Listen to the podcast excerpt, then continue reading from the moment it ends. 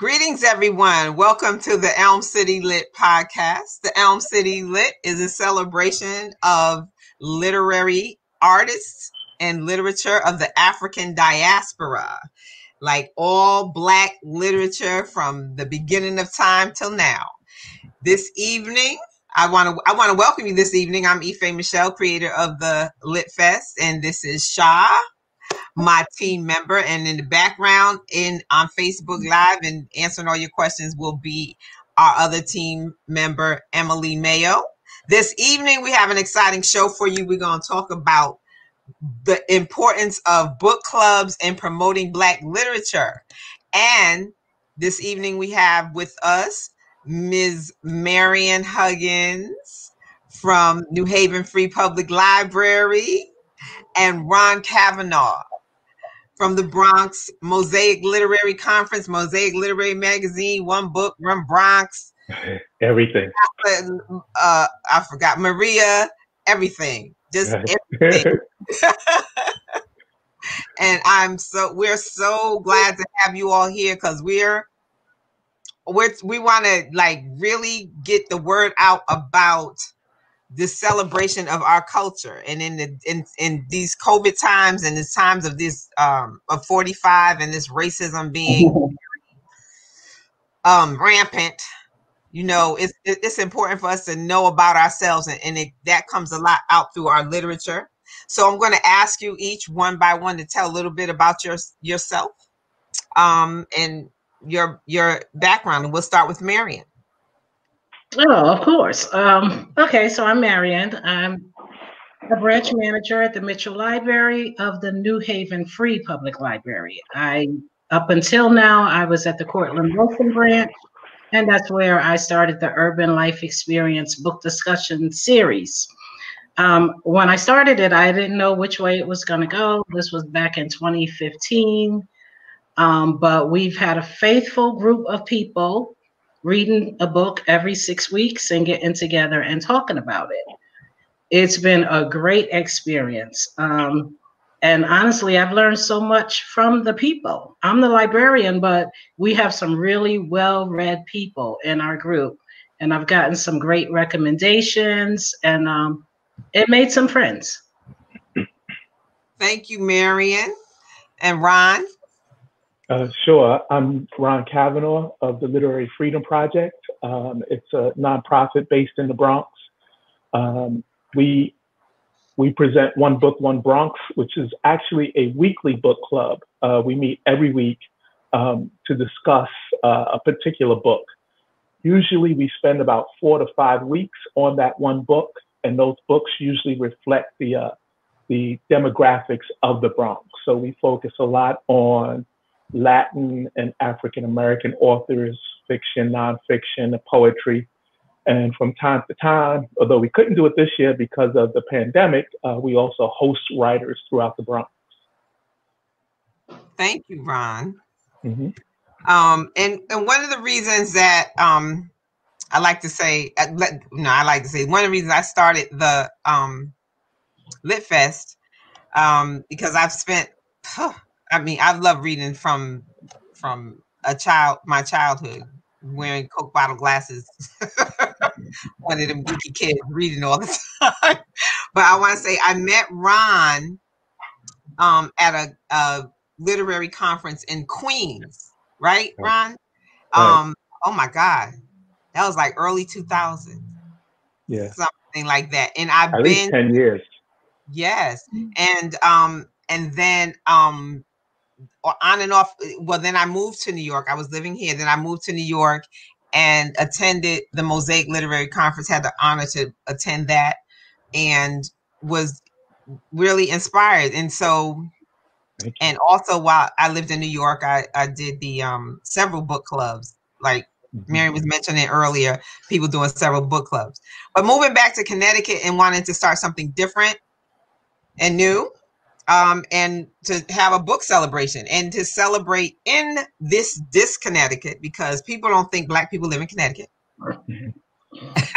to start this book festival just on focus on African American literature from the African American diaspora because I want to say we have some great writers from the Caribbean and and South America and and the continent as well.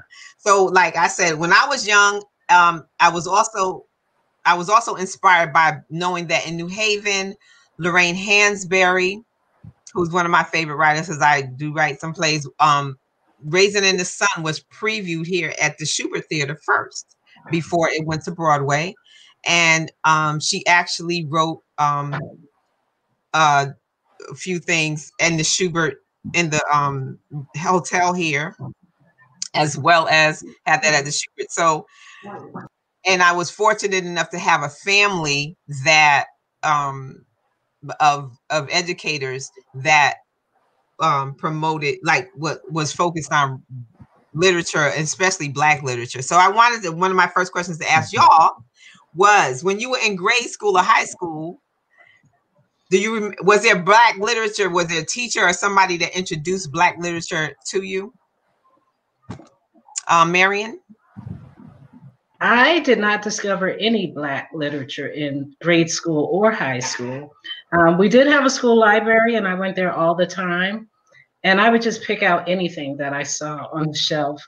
Um, i probably didn't know there was a such thing as black literature. I do remember picking up a biography of Nikki Giovanni, like when I was in middle school. Um, and and that was awesome. It was like, wow, she was talking about stuff that I knew about because most of the stuff that I read, I couldn't even relate to it, but I just loved reading. Um, later on, I think I read like some biographies that um, you know other poets had written, but they wrote about like their young years the first serious book I ever read was Song of Solomon by Toni mm. Morrison, and I was an adult. I was 18, and I read it all night. Wow. I would turn off the light to go to bed, and I would say, "Oh my God, what's he gonna do?" And I get back up and I turn the light back on, and I finished at five o'clock in the morning. I've read it like four more times since then. Um, it's my favorite book of all time, and I was 18 the first the first time I read a novel by a black person. Uh, all right, and how about you, Ron? Like, what's your first earliest memory of black literature being introduced? Um, yeah, I was. I would probably say I used to read a lot of sports biographies. You know, as being a young young man or a boy uh, in elementary school, I tended to gravitate towards like these. And they come like a little kit or or set of books. Uh, Muhammad Ali, Joe Frazier, um, Wilt Chamberlain. You know, I just was constantly reading those kinds of books. The first book that I could kind of clearly remember reading uh, was I Am Third. It's the uh, autobiography of Gale Sayers. Oh, wow. That, I think that was written in the early 70s, maybe 73, 74, somewhere around there and that's the first book I can kind of clearly remember um, reading on my own, uh, and not not just picking a book off the shelf because it was there, but being interested in reading a book. Also, the autobiography of Malcolm X was in our house, mm. and I, later I read it, you know, cover to cover. But early on, I used to just like open it up and, and just look through the book, read little passages here and there. I can always remember that book being in our house. Um, as a kid, I used to go to the um, our local library and every Friday and just pick out different books to read. But as a young person, I didn't have like a strong interest in reading. My interest was more about reading about the sports figures that I liked and trying to find out more information about them it wasn't about voraciously reading any book. It was just like trying to learn more about Jim Brown and Walt Frazier and uh, sports idols like that.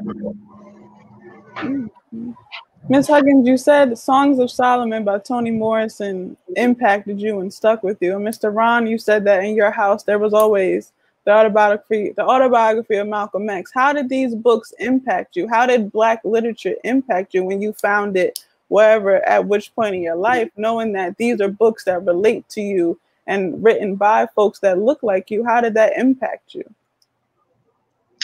I think it like opened up a world. I, I think that, you know, when you read about Milkman and his Aunt Pilate, um, his interactions with his cousins, um, the interaction with his friend who had joined some really radical group um, that was into murder, like payback murder. Um, and then him having the choice at the end whether he wanted to be in that group or whether he wanted to embrace something else. I think that that's a question that we all have inside. It's like, how radical is our response to injustice? But see, back then I couldn't say words like that, but it just it resonates inside of you. Early on, I did not gravitate to what I would call like any kind of political themed books or books that really reflected Black culture um, in a purposeful way. It wasn't until I was in my 20s uh, that I started reading books like James Baldwin and Toni Morrison, uh, books like that. The book that kind of set me on my path uh, as far as starting a nonprofit and um, doing literary programs throughout the Bronx was a, it's not a really well known book. It's called Billy by Albert French. Um, and it's the, the story of a 10 year old boy, black boy, who kills a white girl and is sentenced to the electric chair. And it was so good that I wanted other people to sort of know about that book. Uh, and that set me down a path of starting a magazine and a website and literary programs, so on and so forth. But that was like the, there were many books before that that I had read, but that book was the book that really kind of connected me to a purpose, a literary arts purpose, in trying to influence and connect with my my greater community. Why do you think that specific book sent you on your path? Was it the story of Billy? It, it, it was all of the above. It was the it was the injustice of the story, but it was also the injustice of marketing and publishing and how some books come out and they just go straight to the shelf and they don't get any marketing behind it and no one will read that book uh, and I just felt other people should read this. And it's a short book. It's less than 200 pages, maybe 200 pages. Um, but that that story itself, uh, the treatment of Black people in this country, in America, really resonated with me, and I wanted other people to read uh, that book. I know for myself, um, just to jump in, their eyes are watching God. I like, oh man, I read that. I, I, I don't even remember how old I was when I read that, but Janie and their eyes are watching God is such a powerful character for me. Uh, she like was such a strong woman, and from there, um, I just absorbed Zora Neale Hurston and the and Langston Hughes and the rest of the Renaissance writers. That was a time I felt I could relate to, and and all then from that point on, all I wanted I wanted to absorb as much Black culture as I could. In addition to like I was um in a I was fortunate enough to be in a dance school, um, and our teacher Angela Bowen Peters, um, not just didn't just teach us about the didn't the dances, us about the history of the dances and the techniques of the different places in Africa and the Caribbean and the Katherine Dunham and all that. And so it fed me. Um, so um, I want to ask, who is your favorite? Do you have a favorite book or writer at this time? Because it's hard for, for myself now. It's hard. Yeah. I I don't. Uh, again, Billy, I've read it a couple times uh, since my first reading. That book always has stuck with me. Uh, but I don't have a favorite. I mean, it's easy to say Baldwin. Uh, mm. He he, particularly now uh, in the wake of the killing of George Floyd and Black Lives Matter, Mhm. his words and writings are just so resonant right now. You know, it's in part of everyone's uh, vocabulary and everyone's language. Like the things that he was talking about back in the 50s and 60s are still happening now. And the way he articulated uh, the treatment of Black people and this uh, two tiered system of injustice that we have here in America. So it's easy to say that James Baldwin, uh, of course, but um, yeah, there are, there are many books that I read that are my favorites. That I, I just I can't pick one. How about you, Marion? Well, of course, I already told you my absolute Oh. favorite is Song of Solomon. But there's some there's some more modern writers now, like um, Tayari Jones and American Marriage. That was great. That was good Um. Jesmyn Ward's book, Sing Unburied Sing, that was that was out of this world. It was amazing. Um, so you know there are people writing right now. I just read a book by a Nigerian woman. Her last name is Abraham, and the name of the book is Black Sunday. It was amazing. I mean, there are some amazing writers out right now that are just as rich. Um, and you know what's funny is a lot of times I would pick a book for the book club, and I wouldn't really be that excited about the book, but it wasn't until we got in the discussion that people would bring out things that I didn't even see. And I'd go, wow, like, oh, wow, I didn't even know that. Like, um, Ernest Gaines' book. Um, oh, please help me. My memory is gone. Ernest Gaines' book, A Lesson Before Dying. A lesson before dying. Right. That book was out of this world. And I mean, and it was written in the 80s. It was out of this world. Octavia Butler's book, uh, Parable of the Sower. She wrote it in like 1993. It could have came out last year. Right? Yeah. I mean, the corruption, the, the pollution, the environment being destroyed, um, the plantation capitalism. It could have came out in 2020. You know, we didn't even know about stuff like that back then. At least I didn't. Um, the funny thing about life is that if your life is is kind of circumspect, like if you live in a certain box, you go to work and you come home, there's things you just don't even know about, and especially before social media. Like a lot of the writers, even a lot of the issues, even I didn't know about before. I thought everything was fine you know So- and that, i know that's a real naive thing to say but it's true you know you're raising your family you're going to work you're paying your bills you're just not paying attention That's You know, speaks. the- Go ahead, Ron. The, the thing about that group dynamic of a book club is everyone is bringing their own intelligences. That's a word. Uh, so when we read um, All About Love by Bell Hooks, and we had 80 people show up, Mm, you're gonna you're gonna get, or, or at least come into the Zoom chat, you're going to get 80 different, or at least 40 different, because everyone doesn't speak up. Um, 40 different inputs into what that book is about.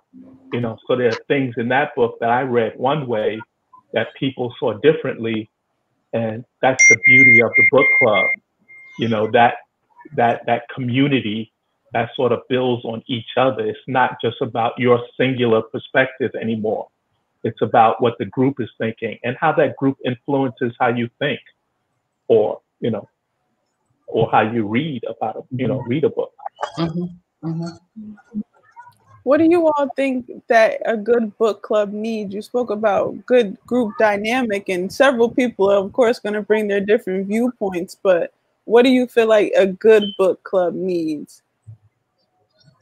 You know, one of the things that we do in our book club, because we meet weekly, um, it's important that we try to get a consistent turnout, but we also try to encourage people to lead the conversation. So we do have a facilitator, um, and our facilitators are different, uh, each one how they facilitate the book club. But one of the things we try to do uh, at least when we're facilitating, is lay back and let the people in the book club lead the conversation. more than anything, I want people to have a sense of ownership about our book club, that they're not there to be facilitated. They're not there to be guided. So if they come into the into the book club and they want to lead that conversation or they want to refer back to points that were made last week or if they read ahead in the book or if they want to bring in personal aspects um, that connect to the book we, we encourage that we just enc- we encourage people to speak up to lead the conversation you know, even though we have people, facilitators who will gladly lead the conversation, it can't be about the facilitator if it's going to be a good, healthy, uh, and diverse conversation. With it being on Zoom now, before from switching from in person to Zoom, has that taken away or maybe added more to your book club experience now that people have more time to really sit and reflect and now meeting in a book club might be more of like going out. Now it's like, okay, I finally get to see other people and talk and converse. How has that been since the pandemic began? At first, I resisted it. Um, I have to say that I actually let a book club time go by. Um, and it's unfortunate because we were reading the Lucille Clifton book, the poetry book. Um, but I I just wasn't sure that that I was comfortable with the technology or that the members would be comfortable. Well, since then we we regrouped and we read a book called Citizen Outlaw: How One Man Went from Gang Leader to Peacekeeper. And the book is about William Outlaw III. Um, some of you might know him or know of him. And he actually came on the Zoom call. And that's something that wouldn't have happened probably if we were meeting in person. So, and we stayed on a really good long time, like two hours. I was I was wanted to ask Ron how, when you were meeting in person, how could you accommodate 80 people, or was it not that many people? It, it wasn't that many people. So, mm-hmm. um, how our book club in person is usually set up is um, we invite people to come every week, and the mm-hmm. first the first week, we give everybody books. So we purchase books, um, at least 25 books, mm-hmm. and we give them to all the participants. Uh, meeting in person, we've had as many as 45 people. And, and that was a little too, too many people, to be honest, mm-hmm. but we're not going to turn anybody away. Mm-hmm. Um, but on Zoom, because anybody can come in in mm-hmm. Zoom, uh, like you, when this when the quarantine first started, I was actually going to use it as a time to sort of take some time off and regroup because doing a weekly book club is it's almost like doing a full time job. There's a lot of prep involved. Uh, we buy refreshments for everyone. We buy books for. We try to buy books for everyone. Uh, so there's a it's a lot of time and energy that goes into it. And I just wanted to take some time off. Um, but book club members were like, no, we got to meet because we were in the middle of a book. We were in the middle of um, A Lucky Man by mm-hmm. Jamel Brinkley. Mm-hmm. Uh, and I think we had one more book book uh, meeting to go, and people wanted to do it. Mm-hmm. Uh, so I, I'm I'm all into technology, so setting it up was cool. Uh, and then after that, uh, we are contracted by another location to do their book club. Uh, so, and they wanted to continue also. So now we had to continue with them. Uh, so once once that happened, I knew we had to continue as a weekly book club. Uh, but now being on Zoom, uh, people from California come, Ohio, the Carolinas, Florida, mm. uh, Connecticut. They, they're coming from all over the country into the Zoom chat. So that's why the first week we read um, all about or discussed all about love by Bell Hooks. 80 people came. Mm-hmm. They all they all don't talk. Uh, mm-hmm. Uh, maybe maybe 20, 30 people might talk, but uh, it's it's just cool for them to be in the book club. Uh, one of the things we always stress is, you know, even in person, you can just come and hang out. Mm-hmm. We don't, there's no pressure mm-hmm. for you to participate in the book club actively. Uh, Mhm. if you just want to be in the room listening to conversation about a book, that's cool also. But if you want to come and you lead, want to lead the conversation, by all means, we encourage, we encourage that also. You ever have anybody who just really um I I do go around the table. I've never had more than like 20 people. Um and I do go around the table. I take tables and put them together so that we're all sitting in a square. And I do go around the table and ask each person, you know, okay, so and so, you know, what do you think? And and sometimes they say I didn't get a chance to read it or Yeah. you know, or sometimes they say, well, I'm I'm only halfway, but but I do think this. You know, everybody doesn't talk the same. Yeah. But then you have some people who really, really want to express themselves. Yeah. And sometimes they go off in a direction and you have to rein it back. But we, you're not We, we don't. We don't. We don't try to rein conversations back, nor do we call on anyone. Mhm. I, I always say like the book we're reading is really about your life. So Mm. if you want to bring your life into the conversation, Mhm. by all means. If Mm. you want to read one sentence, then talk for 15 minutes about that sentence and how it connects to your family, and you just want to talk specifically about your family dynamics, we encourage that. Mhm. Sooner or later, it's just, it seems like the dynamics of the book club is to let it go free and the conversation will, will come back to the book. It always comes back to the book. But we really want to use the book as a way to kind of stimulate conversation. Almost like a jumping off point, right? What, what's that? Like a jumping off point. Like Yeah, a, ex- Mhm. Exactly, exactly. And and that was in person, and it's also on Zoom. We're we're not so strict about. The only rule that I tell the facilitators uh, is we do not call on people. We let people speak. Mhm. If they want, if they you know if they want to speak up, they will. If they don't, I always joke. You know, you can just come, sit down, smoke a cigarette, whatever you want to do. If you do not want to participate, but if you do want to participate, we have space for that also.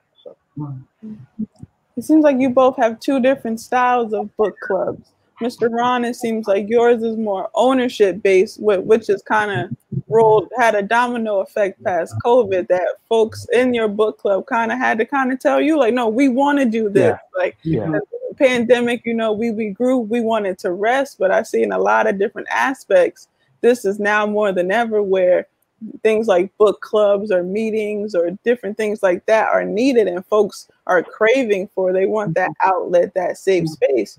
But Mhm. Ms. Huggins, I think it's also important and cool how you make people speak sometime where it's like, okay, come on, we're here, open up. Because sometimes if you don't have that, if that ownership isn't there, or folks haven't fully adapted to the, the vulnerability of the space, it's kind of like, okay, no, it's cool. Tell me, tell me what you thought. Even if you didn't finish it, this isn't school. No one's going to Right, recommend right, right, everyone Right. should- There's not going to be an exam. right. Um, you know, it's funny. Some people are true introverts in that they don't want you to call on them. Yeah. But some people are fake introverts.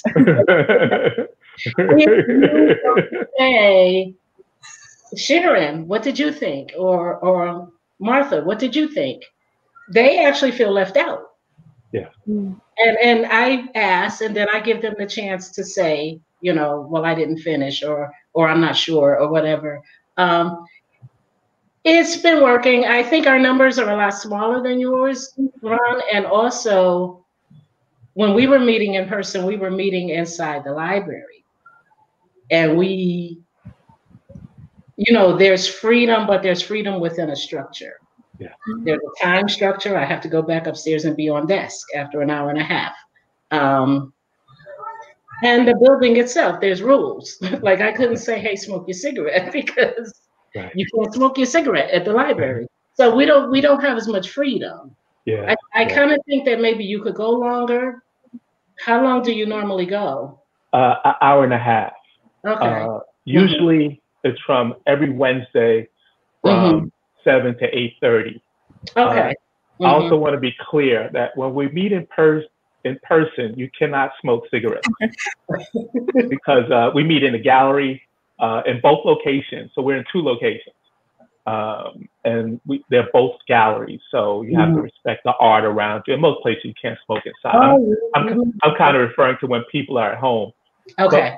But okay. Mm-hmm. One of the one of the important dynamics that we have that most book clubs don't is we meet weekly. So right. we don't we don't expect people to read an entire book. Usually, right. how it works is we divide the book up into quarters. Um, and then we discuss a quarter every time we meet. And we usually meet four times, four to five times to discuss a book. So that dynamic, I think, builds a community. Um, you know, like Shah was saying earlier, we're really, I'm, I'm really like all the programs that we do with the Literary Freedom Project are, are around building community. I mean, books are wonderful and great, but we're really interested in building this community of readers and having this community of readers go back into their kind of respective familial communities, work communities, um, education communities, and almost be am- ambassadors um, for reading um, and, and just try to convince people, you know, if they want to join our book club, that's great. But if they want to start a book club on their own, mm-hmm. that, that's even better. You know, mm-hmm. that's, that's how we really grow. Uh, not so much everybody joining us, but different people just go back in their communities and form book clubs. I read that on your website, Mr. Ron, on the literary on the literary project, um, that you want to re- rebuild these bridges. And is it based the books that you have? Do you see more engagement that you? I read that you were having books around gentrification, yeah. racial injustice, equity, women's rights. Now, when you get into these types of subjects, how how do you see folks in the group respond? You know, it's it's interesting. Um, when we started a couple of years ago, we read a book, and we're actually reading this book again starting in September. But um, we read a book called Bodega Dreams, oh. and we we didn't have a good turnout. We, we were literally like having two people, three people coming, and I was like, this doesn't look so hot. I don't know what's gonna, you know, what's the dynamic going forward. The next book we read was Sister Outsider by Audre Lorde. Uh-huh. And it was it just blew through the roof. That was, that was the first book we had. After having two or three people, we were now having 20, 25 people uh, coming. And since that time, since that book, it's been consistently that way. No matter what book we read, and we mix it up um, fiction, nonfiction, science fiction, poetry. We've all, at, at the minimum we have 20 people. Uh, and like I said, for um, All About Love, we had about 80 people come. So they've always been like good And how long have you been doing this? Um, two years. We started literally September of 2018 mm-hmm. as one book, one Bronx. Mm-hmm. I, I, I made a couple of uh, starts and stops in 2014, then again in 2015. I just wasn't. One, one of the one of the things about my book club is I have to raise money. Uh, so we pay our facilitators. Um, we also buy books for everyone. So it's you know it's a financial endeavor. It's not just inviting people to come together. Even using Zoom, you know, Zoom costs money. So um, one of my responsibilities is just you know fundraising uh, and writing grants and oh. things like that. So it's more than just um, a book club. This is like really a public program that I'm trying to recruit people to participate in and then go back into their communities and replicate. Now you both have your own um, book club that you currently are working on, but not uh, not maybe maybe the one you have going now, but throughout book clubs that you've been through throughout your life, what bonds and memories have stuck out with you? Have you made long lasting friendships? Do you remember a time in a book club where you just like something that profound was said and always has stuck with you? Have you had any of those experiences? I've actually never been in a book club before, but I'll tell you a funny story. My best one of my best friends is in a book club, and and one of their very first events was to host the dance. and and it was a huge success and they hosted the dance and the monies kind of financed their book club from then on. So, you know, I was always like on the outskirts of that book club, but I never literally joined it, although I had great friends in it. Uh, yeah, I, I also never belonged to a book club before I started one. Um, but I've really made some really strong uh, friendships. Uh, again, we're trying to build a community. Uh, just recently, one of our members uh, had a baby. Okay, what is this so, me? So it is like so much love around the fact that you know this baby was born during our book club. Jessica, she joined the book club a, a couple years ago, and then she brought her partner into the book club, and now they have a baby. And the baby, when we're on Zoom, uh, Jessica holds the baby up, like the baby's participating in the book club.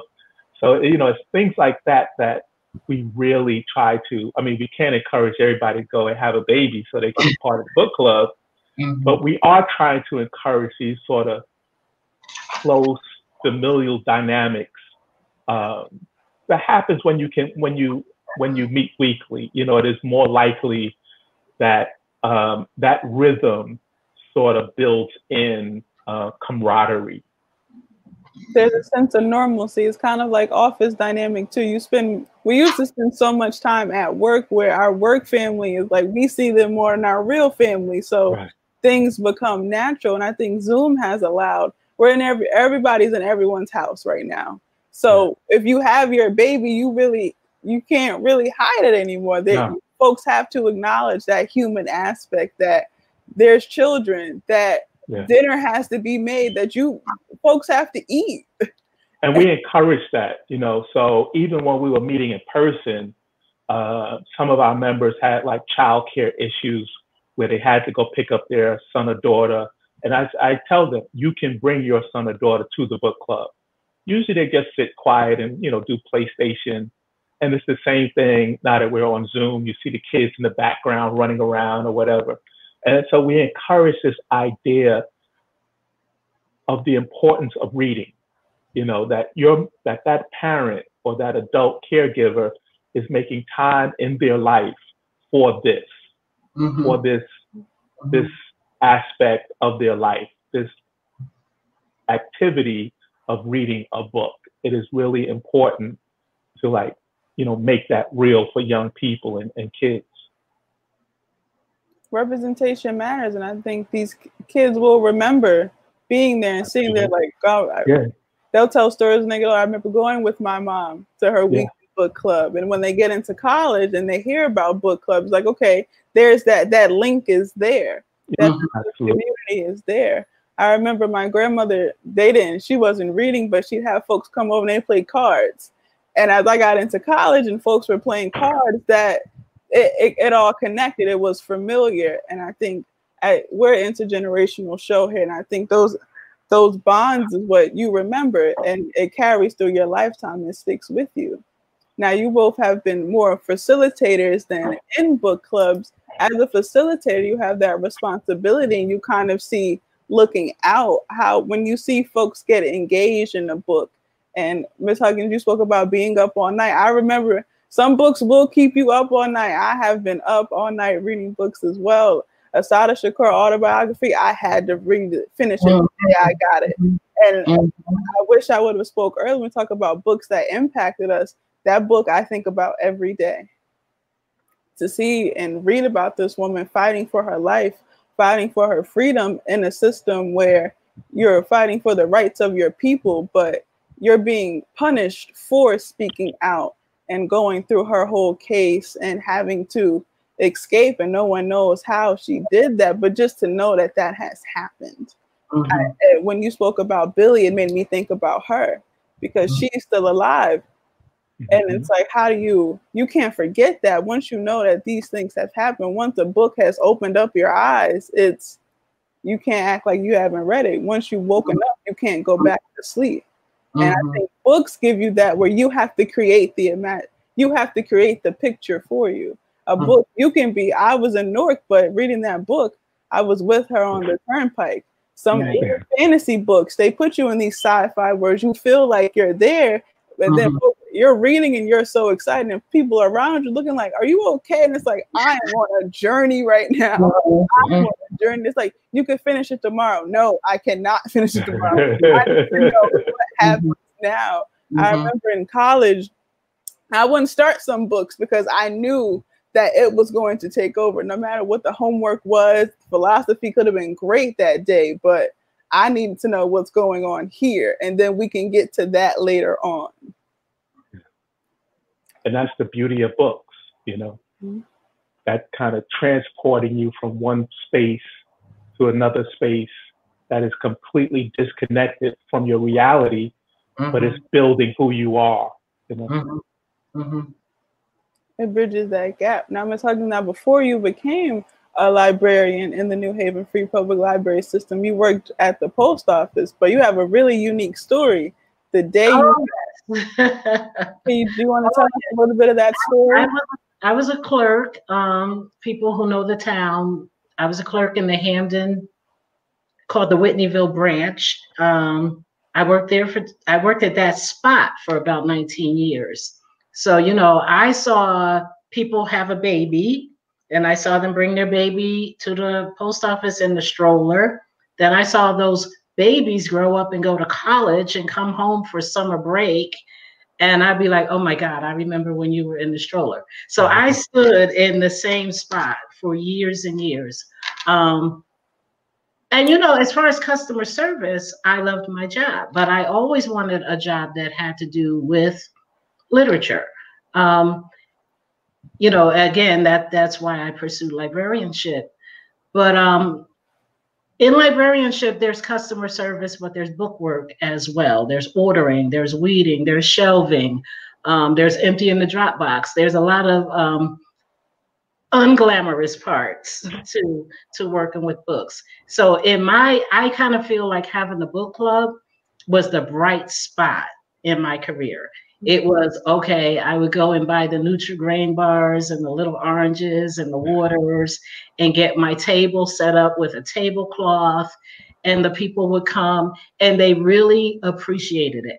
Um, in addition to the people who came, and um, Ron probably knows about this as well, there's a whole army of people who are just reading the book, but they don't necessarily want to come to a meeting. Um, I don't know if, if if that's the case, Mr. Capron. that definitely, yeah, we have that Mhm. also. hmm People will tell me that they're Right. reading along Right. with us, but Mhm. they're not in the book club, and that's you know Mhm. they're Mhm. reading, so They're reading. you know that that's that's, and that's they the would not have read those particular books. Right. Um, I like the fact that, like I said, I do take a lot of recommendations. I've been writing down books that you've been talking about. Um, but I like to be able to lead people in their reading because when I was a person who just went to the library and picked out everything because I didn't know it up from down, um, I read a lot. But I like I like the fact that I can curate a list for the year. And, and those are the books we're reading for that year. And the people appreciate it as well because they tell me I wouldn't have known what to read. Yeah. You know, I read the back of the cereal box while I'm that's how desperate I am to read some words. So it's it's nice to be able to curate a list. You know, it takes research, it takes time, um, but the people appreciate it. You know, and they express the appreciation as well. And a lot of folks right now are looking for book lists and different books Yeah. to I feel like social media has sparked a lot of folks want to read more about racial injustice, women's rights, economic injustice, and new writers that you spoke about. What are some new writers that you you guys would like to put on? I'm I'm having I have on the Black Girls of Sunshine T-shirt. Our New Haven's very own Sun Queen Sheet is a writer. Um, we we had her on our show. We spoke about her book, but who are some new writers that you feel like should be getting some shine that don't aren't really spoken about in circles? I again, I I think that Lucille Clifton that you guys should go back and and and look at her poetry. And you know what's so funny is that I've been through years and years and years of school, never heard of Lucille Clifton before. I bought the book, um, and you might know her, Ron, um, that Glory Edim put together. Yeah, yeah. An anthology of all different kinds of writing. Mm-hmm. Well, I discovered Lucille Clifton's poem, Homage mm. to My Hips. And that and I thought, oh my God, homage to my hips. Yeah. So I had to go and get her book and read the rest of her poetry. It was awesome. I mean, I was just like, wow, how did I never hear of her before? Um, like you again, we read some Latinx writers, we read poetry, we read short story collections, short story anthologies. And we also read some YA. So I've gotten to read um, Long Way Down mm-hmm. and um, Acevedo. You know, so it's it's been great. It's been great. Just trying to mix it up. You know, have some yeah. YA authors as well as some adults. Have we read Claudia Rankine's book Citizen? Most people didn't understand it, but we read it. We discussed it. Um, she has an art exhibit online. You guys should take a look at it. She and okay. her husband. Mm-hmm. Mm-hmm. And she's coming out with a new book. I can't remember the title of it. I think I, think, I want to say Just Us. Does that sound right? It Just could us? be. I, I can't yeah. remember. Mm-hmm. mm-hmm. It's yeah. coming out yeah. in September. And mm-hmm. okay, okay. We just we just finished reading a um, a collection of short stories by uh, a, a Nigerian American writer, Kem Joy Ukwu. Um, the book is called Lock Gray, Link Blue. Um, mm. It was an excellent book. Um, we also um, read some short stories last year by Camille Acker. Um, again, this is her first. They're both first first time authors. Uh, Camille's book is called uh, Training School for Negro Girls. Mm. Um, I, I, thought that was an excellent book. Uh, Freshwater by Akwaeke Emezi. Mm. Um, mm-hmm. And she just came out with her second book. And I think she also put out a YA book called Pet. Uh, so those mm-hmm. are excellent books. Mm-hmm. And we, but we also, you know, go back. We uh, we read Sula um, in October. We mm-hmm. just read um, Corregidora by Gayl Jones. Oh my goodness! Uh, which was a wonderful book. So we kind of go back and forth. Next month we're reading um, the new Jim Crow, uh, mm-hmm. Michelle Alexander. Mm-hmm. You know, Gayl Jones has a new book coming out too, and I think she has for twelve years. So, so we've been waiting yeah. a long time. Mm-hmm. Yeah, yeah. Mm-hmm. So, if you're smiling, I want to know. I want to know the reason for the smiling. Listen, I'm listening to this book talk and I'm excited. Um, I'm a little embarrassed because, um, like, ever since the storm two weeks ago, my lap, my uh, desktop has been acting up, so I had to switch devices. Technical difficulties. Yeah, but not in the middle of the thing, you know.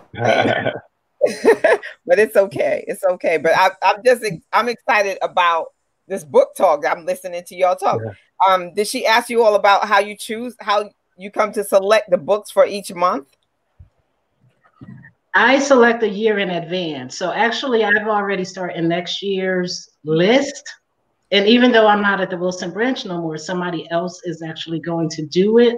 But I have this funny feeling that I'm going to host it.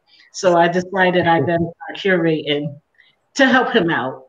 And um, so I've already started looking at titles because I try to go back and get something from the past, what we call classics.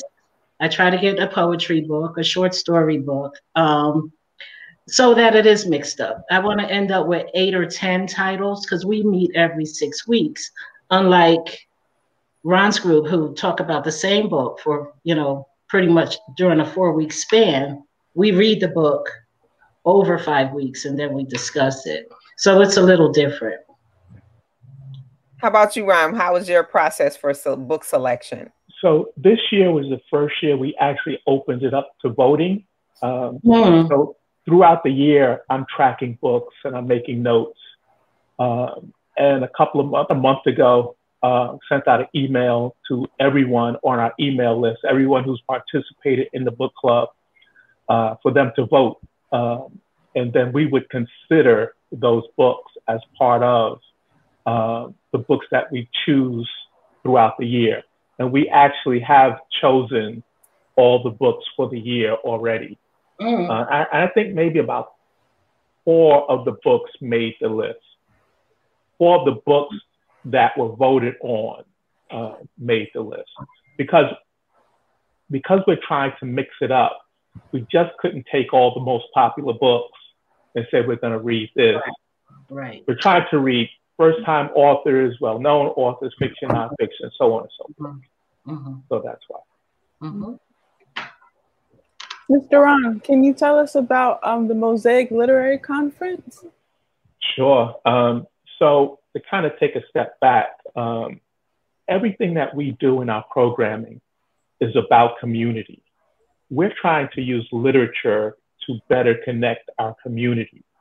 Um, so the Mosaic Literary Conference um, is an annual conference that we started in, I think, 2003 now, can't even remember.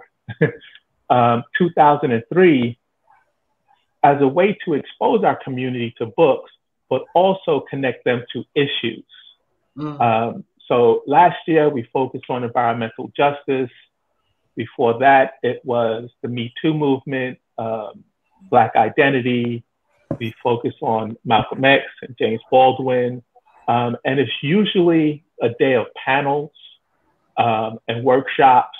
Uh, we show a film, uh, again, just to invite the community in and have them better connect, not just to books and writers, because oftentimes we try to put writers on the panels, um, but also the issues that are affecting their lives and their families, you know, and the community. So, uh, yeah, so that's what the conference is primarily about. The conference, the name Mosaic Literary Conference came out of a magazine that we used to publish uh, Mosaic Literary Magazine, which focused on um, writers of the African diaspora that started way back in 1998. Wow. And Lillian, how did you come up with the name the Urban uh, Book Club? So my book club, my book club is called One Book, One Bronx. Um, and we were trying to find before it was one book one bronx it was um, it was the we are family book club i was trying to play on the sister sledge song we are family but it didn't really catch on so uh, i just changed it to one book one bronx and since since i made a change it's been going pretty well and the book club is just another device I'm using um, to bring the community together. That's why it had to be weekly. Um, and I had to give free books and I have to have refreshments. Mm-hmm. Um, it, it has to be a, a low entry point. I'm trying to really attract people back to reading. I mean, there are always people who read. They don't care where they at. They're gonna read a book. I'm trying to reach those sort of borderline people who might want to read a book, might not. They don't know what to read next. They like the idea of a support system. They like the idea of reading weekly. Uh, weekly is almost, I, I, I, call it a church for a lot of people in the mm-hmm. same way that you go to church and you devote that segment of time, a segment of your Sunday to, um, uh, you know, worshiping God.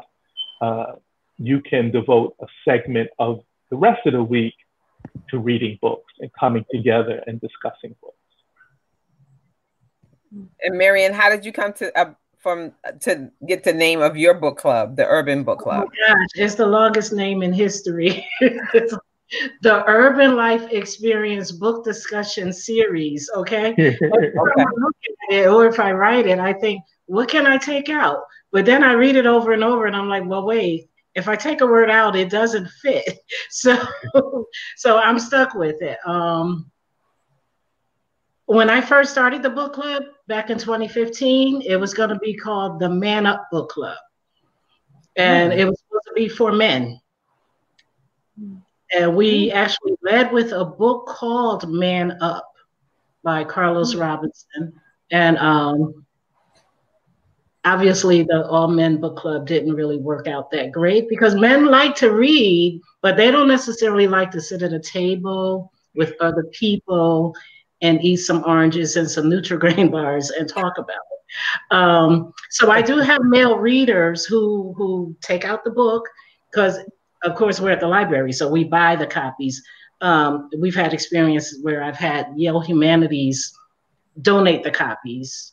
You know, I just send them, this is what we're going to read, and they send out the books. Um,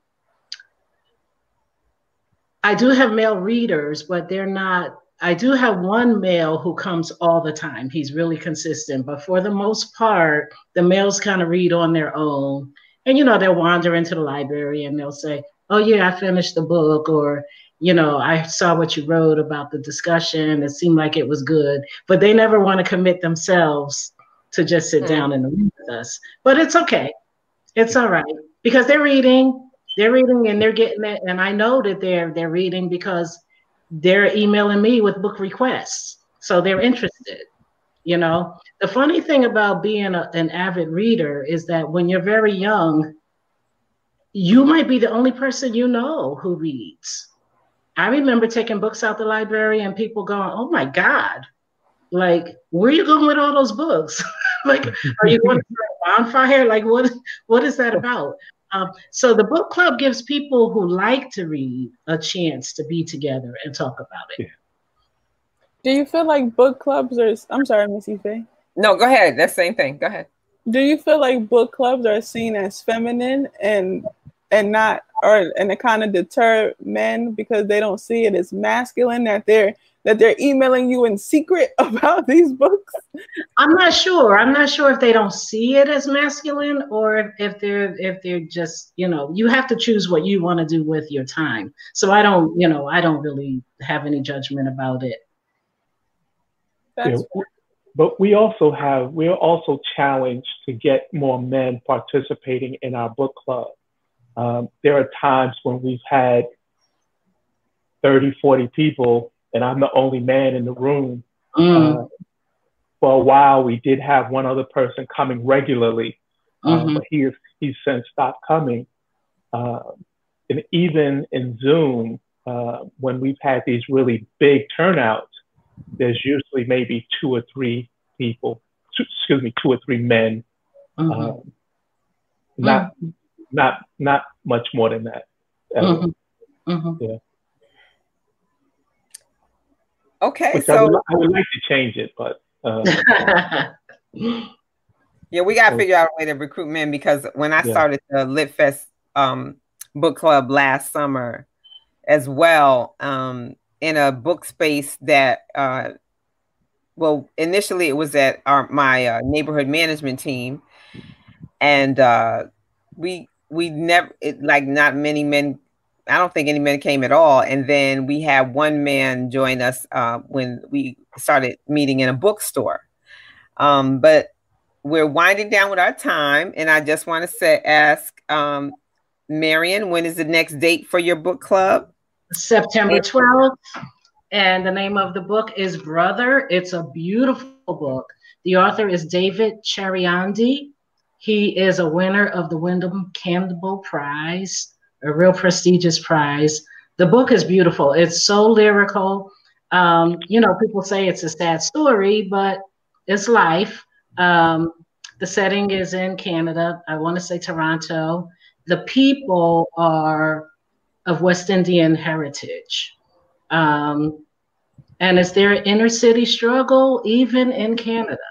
You know, it's a great example of our same life is being lived other places.